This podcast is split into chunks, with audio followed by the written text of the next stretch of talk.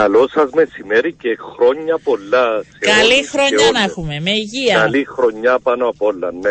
Κύριε Τορναρίτη, ολοκληρώθηκε πριν από λίγο, είχατε συνάντηση με τον Δήμαρχο, τον κύριο Γεωργκάτζη. Τι είναι η συμβουλή που σας έδωσε?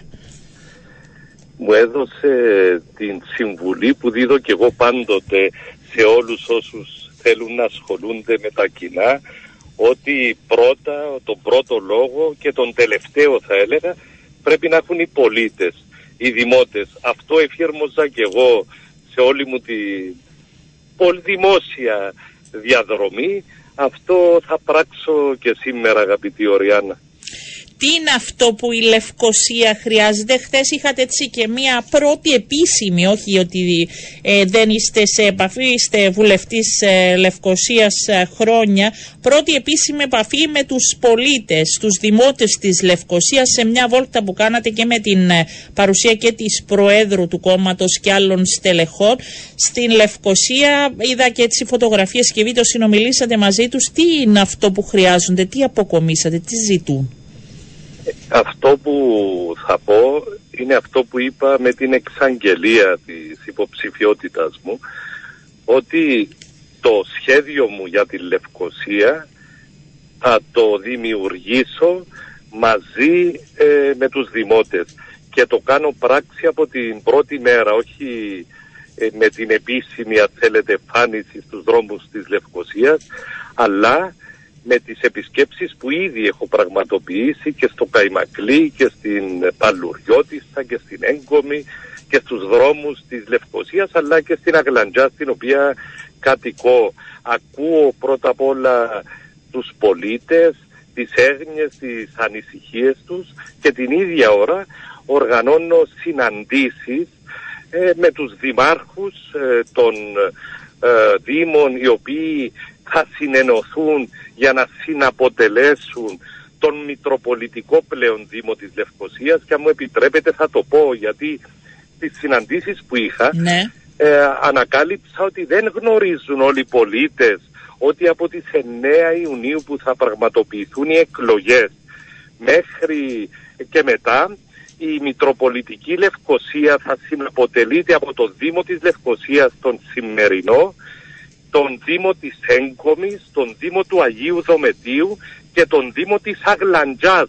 Είναι το πλέον μεγάλο στίχημα, αν θέλετε, επιτρέψετε μου, σε σχέση ακριβώς, με τις δημοτικές εκλογές, η συνύπαρξη αυτών των Δήμων. Ναι. Έρχομαι στην απάντηση που θέλω να σας δώσω, ότι το μεγάλο στίχημα του νέου Δημάρχου της Λευκωσίας είναι βάση της μεταρρύθμισης η οποία ψηφίστηκε από την Βουλή των Αντιπροσώπων, είναι να συνενώσει τις υπηρεσίες όλων αυτών των δήμων, των 4 δήμων, σε μία υπηρεσία. Το δεύτερο μεγάλο στίχημα είναι να δώσει στη Λευκωσία και στους δημότες της μια ευδιάκριτη ταυτότητα, την ταυτότητα του πολίτη, του δημότη, της πρωτεύουσας της Κύπρου. Το γνωρίζουμε πάρα πολύ καλά, αγαπητή Οριάνα, ότι οι πρωτεύουσες των κρατών μελών, είτε της Ευρωπαϊκής Ένωσης αλλά και του κόσμου ολόκληρου, είναι η πύλη, αν θέλετε, είναι η βιτρίνα του κάθε κράτους ξεχωριστά. Και πρέπει όλοι να το παραδεχτούμε, ότι παρόλο που έγιναν σημαντικότατα έργα τα χρόνια που πέρασαν στην Λευκωσία, υπολείπονται πολλά πράγματα ακόμη να γίνουν, όχι με ευθύνη του Δημάρχου, το τονίζω αυτό, γιατί τα έργα υποδομής της πόλης γίνονται βεβαίως με τη συνεισφορά του κράτους, της κυβέρνησης δηλαδή, και με ευρωπαϊκά κονδύλια. Εντάξει, είναι και όλοι ευθύνη όμως, έτσι, και των δημάρχων και του κράτους, ναι, ώστε να κυνηγήσουν αυτά τα κονδύλια και να δημιουργηθεί το υπόβαθρο. Ακριβώς, ακριβώς. Υπόβαθρο υπάρχει στη Λευκωσία. Εμείς θέλουμε, και θέλω προσωπικά έτσι να το διευρύνω, θέλω να δω πώς θα αναπτυχθεί το κέντρο της Λευκωσίας, η καρδιά της Λευκωσίας, που είναι η εντός των τυχών πόλη, και έχω πει, θα το επαναλάβω και σήμερα, ότι θα δώσω έμφαση στο να μεταφερθούν στην παλιά Λευκωσία σχολές των πανεπιστημίων μας. Ήδη υπάρχει απόφαση για μεταφορά της αρχιτεκτονικής σχολής στο κτηριακό συγκρότημα της φανερωμένης. Να δώσετε ξανά τη χαμένη Αγλή, αυτός είναι ο στόχος. Θέλω σίγουρα να δώσω ζωή και να με ασφάλεια οι Λευκωσιάτες να περπατούν βεβαίως και στην παλιά πόλη και κατά μήκους του τείχους της Λευκωσίας αλλά και στην πλατεία Ελευθερίας. Αυτός είναι ένας στόχος τον οποίο έχω βάλει ως μεγάλη προτεραιότητα. Ναι. Νιώθετε τώρα ότι δεν είμαστε ασφαλείς στο κέντρο? Όχι, δεν θεωρώ ότι δεν είμαστε ασφαλείς, αλλά έχω ήδη μιλήσει με τον αρχηγό της αστυνομίας, θα το συναντήσω κιόλα. Η αστυνόμευση είναι ένα θέμα το οποίο επίσης είναι μια προτεραιότητα, την οποία συναντούμε βεβαίως σε όλες τις πόλεις του κόσμου, δηλαδή ειδικότερα στις πρωτεύουσες. Η καθαριότητα επίσης. Και τα παλιά κτίρια, τώρα που σας ακούνε, μου στέλνουν και διάφορα. Παίρνετε περιοχές, παλιά Λευκωσία, η παλιά Έγκομη, γιατί είναι και εκεί, στο κέντρο του Αγίου Δομετίου, υπάρχουν περιοχές που για κάποιους, για κάποιους λόγους δεν δόθηκαν τα κίνητρα, δεν πορούν οι διοκτήτες και έχουμε εγκαταλελειμμένες περιοχές ή σπίτια που ετοιμόρροπα, δηλαδή για αυτά υπάρχουν λύσεις. Για όλα αυτά, αντιλαμβάνεστε, πρέπει να υπάρξουν συνέργειες του κεντρικού κράτους, της κυβέρνησης δηλαδή, με τους δήμους. Δεν είναι όλα, όπως και το κυκλοφοριακό. Πολλοί πιστεύουν ότι είναι ευθύνη του Δήμου. Δεν οι χώροι στάθμευσης, έτσι, γιατί και εκεί είναι ένα θέμα. Οι χώροι στάθμευσης είναι ένα άλλο θέμα που πρέπει έτσι να το κυνηγήσουμε, να δώσουμε κίνητρα στους ιδιοκτήτες για να μετατραπούν χώροι οι οποίοι είναι ιδιοκτησία τους σε χώροι στάθμευσης, βεβαίως με συγκεκριμένες προδιαγραφές. Δεν μπορεί το οποιοδήποτε χτήμα ή χωράφι να μετατρέπεται χωρίς να υπάρχει μια καλαισθησία. Και όταν μιλάμε για καλαισθησία πρέπει και θέλω να μιλήσω και για τα πάρκα και για τις πλατείες που υπάρχουν αυτή την ώρα. Πρέπει να δώσουμε μεγάλη σημασία σε αυτά, πρέπει να υπάρχει συντήρηση, πρέπει να υπάρχει και η ομορφιά. Δεν λέω ότι δεν υπάρχει, αλλά πρέπει έτσι να ενισχύσουμε και το πράσινο στη Λευκωσία και πάρα πολλά άλλα. Θα πω ξεκάθαρα κάτι. Πείτε μου. Αυτή την ώρα συζητώ και με φορείς και με πολίτες και με οργανωμένα σύνολα και θα συζητήσω τις μέρες και τις εβδομάδες που έρχονται. Και όταν βεβαίως φτάσω σε ένα σημείο στο οποίο και θα μάθω πολύ περισσότερα, όπως πολύ σωστά είπατε, οι Λευκωσιάτες με τιμούν με την ψήφο τους για πολλά χρόνια και τους ευχαριστώ για αυτό, αλλά καταλαβαίνετε ότι ο ρόλος και η πορεία κάποιου ο οποίος βρίσκεται στην κεντρική πολιτική σκηνή ή στη Βουλή καλύτερα, δεν είναι ακριβώς ο ίδιος με τον ρόλο του Δημάρχου. Και δεν θέλω και τώρα έρχομαι να ρωτήσω πώς πήρατε αυτή την απόφαση. Ήταν εύκολη ή δύσκολη? Δεν ήταν πολύ εύκολη, θα σας το παραδεχτώ.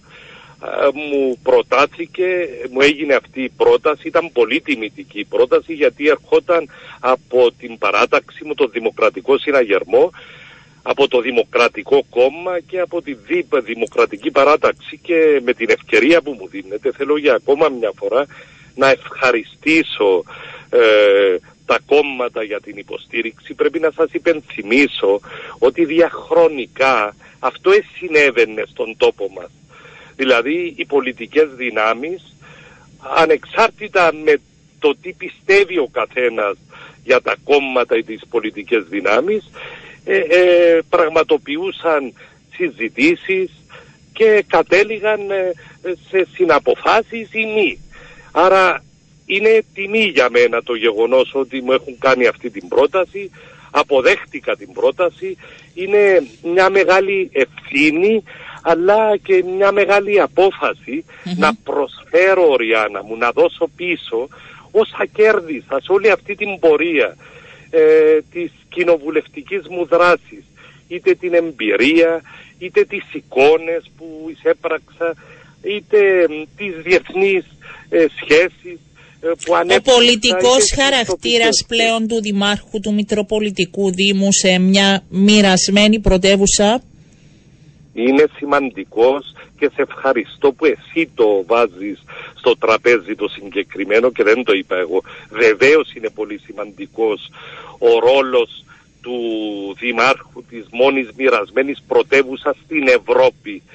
Και με την ευκαιρία που μου απευθύνεις αυτό το ερώτημα να σου πω ότι το 26 η Κύπρος θα φιλοξενήσει όλους τους ηγέτες της Ευρωπαϊκής Ένωσης. Ευρωπαϊκή Προεδρία. Είναι προεδρεύουσα χώρα. Το 24 αυτόν τον χρόνο πρέπει να αναδείξουμε το γεγονός ότι η Λευκωσία μας είναι η μόνη μοιρασμένη πρωτεύουσα στην Ευρώπη, γιατί κλείνουν 50 χρόνια από τη μέρα της εισβολής και της κατοχής της πατρίδας μας. Άρα ναι, είναι και πολιτικός ο ρόλος του Δημάρχου της Μητροπολιτικής πλέον Λευκωσίας. Απ' εκεί και πέρα βεβαίως ο Δήμαρχος οφείλει να εξασφαλίζει κονδύλια ευρωπαϊκά, οφείλει να έχει καλές σχέσεις με την όποια κυβέρνηση της πατρίδας μας για να μπορεί να συνδιαλέγεται και να κερδίζει για τη Λευκωσία. Με τον Υπουργό Εσωτερικών έχετε καλές και εσείς. Είναι... Ναι, βεβαίως έχουμε πολύ καλές σχέσεις από χρόνια. Θεωρώ ότι είναι ένας σημαντικότατος στέλεχος της παρούσας διακυβέρνησης με έργο και στο παρόν αλλά και στο παρελθόν. Και θέλω να ρωτήσω και κάτι άλλο, κύριε Τορναρίτη. Οι όποιες, εγώ θα πω αμφιβολίες, ενστάσεις για το όνομα σας εντός του κόμματος, ίσως γιατί υπήρξε έντονη η φημολογία, υπήρξαν και οι παρουσίες ότι θα ήταν κάποιος άλλος υποψήφιος για το Δήμο Λευκωσίας, ο κύριος Κωνσταντίνου, ο νυν Δήμαρχος Αγλαντζάς, που κάτι, μια απόφαση που φαίνεται ότι δεν ολοκληρώθηκε. Έχετε μιλήσει, υπάρχει εγώ μια ένταση, όχι πείτε μου, για να γνωρίζει ακούστε, και ο κόσμος. Εγώ θα σας πω το εξής, πρώτα και πάνω απ' όλα θα σας παραπέμψω στο παρελθόν, αλλά και στο παρόν. Ο Δημοκρατικός Συναγερμός ήταν πάντοτε ένα κόμμα με ανοιχτές τις πόρτες. Αυτές... με ψημιρίες ή διαφοροποιήσεις είχαμε πάντοτε. Με τον Αντρέα Κωνσταντίνου, θα σας πω τον οποίον τιμώ, άλλωστε συνεργαστήκαμε σε πολλά επίπεδα, ήμουνα και ο πολιτικός υπεύθυνος για την εκλογή του στην Αγλαντζιά. Είναι έναν εξαιρετικό στέλεχος και της παράταξης του Δημοκρατικού Συναγερμού, αλλά και απέδωσε έργο και είμαι σίγουρος, είμαι βέβαιος ότι θα συνεργαστούμε απόλυτα για τη Λευκωσία αν πολύ θέλουμε, ως επίσης βεβαίως και με τους άλλους αντιδημάρχους που θα εκλεγούν. Σας προβληματίζει ποιος θα είναι απέναντί σας, γιατί ακόμη δεν έχουμε επίσημη ανακοίνωση τόσο από τον υποψήφιο που θα στηρίξει το ΑΚΕΛ. Υπάρχει βέβαια η πληροφόρηση έντονη. Αν θέλετε, οι δικές μου πληροφορίες και πηγές λένε ότι απέναντί σας θα είναι ο νομικός ο κύριος Χαράλαμπος Προύντσος. Θα ευχηθώ στον όποιον είναι απέναντι μου καλόν αγώνα υπέρ των δημοτών, υπέρ της Λευκωσίας. Οι όποιες προτάσεις κατατεθούν είτε από εμένα είτε από αυτόν που θα έχω απέναντι μου, όπως εσείς περιγράφετε το γεγονός, θα αναλυθούν και είμαι σίγουρος ότι και εγώ θα υιοθετήσω προτάσεις του όποιου ή των όποιων βρεθούν απέναντι ή μαζί σε αυτή την πορεία των 5 μηνών για να ενισχύσουμε και να κάνουμε περήφανη τη Λευκωσία μας. Αυτός είναι ο στόχος μου. Δεν πρόκειται προσωπικά να έρθω σε οποιαδήποτε αντιπαράθεση, χάριν της αντιπαράθεσης ή άλλος πως άλλωστε. Όλη μου η πολιτική πορεία... δεν έχετε προτίμηση ποιος σαν απέναντί σας. Ήταν όχι καθόλου. Μάλιστα. Ήταν μέσα από τη συνένεση. Το ΑΚΕΛ έχει δικαίωμα, όπως τα υπόλοιπα των κομμάτων επέλεξαν, να επιλέξει τον υποψήφιο του. Από εκεί και πέρα θα πω και το αναγνωρίζουν οι συνάδελφοι οι βουλευτές, είτε ως πρόεδρος της Επιτροπής Παιδείας όταν υπηρέτησα, είτε σήμερα ως πρόεδρος της Επιτροπής Νομικών, πάντοτε άφηνα απ' έξω το κομματικό καπέλων και λειτουργούσα υπέρ του δημοσίου συμφέροντος.